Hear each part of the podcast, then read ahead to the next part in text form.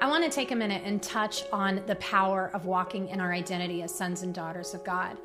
The reality is that for most people, there's this idea that yes, I belong to God. Yes, God is my creator. God is my savior. God is my father. But our identity and who I am as a child of God can sometimes get muddied because in the world that we live in, there are expectations.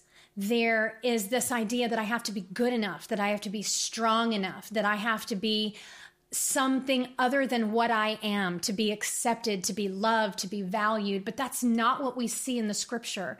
That's not what you hear from the heart of God from Genesis to Revelation.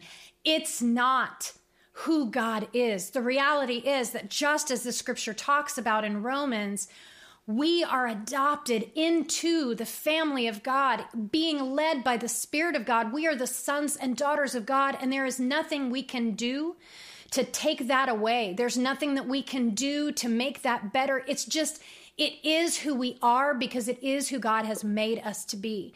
And when we can wrap our mind around that, it changes the way that we act. It changes the way that we think and the way that we speak and the way that we that we think about our lives and about the future. And I have found in my own life personally that I've walked this journey this journey of recognizing that who I am at the base core, all my strengths, all my weaknesses, all my all of the things that make me wonderful and all of the things that I look at and think, yuck, how could that even be in there? How could anyone love that? God just accepts me as I am and I am His. And when I get that and I walk in the power of that, He can use me.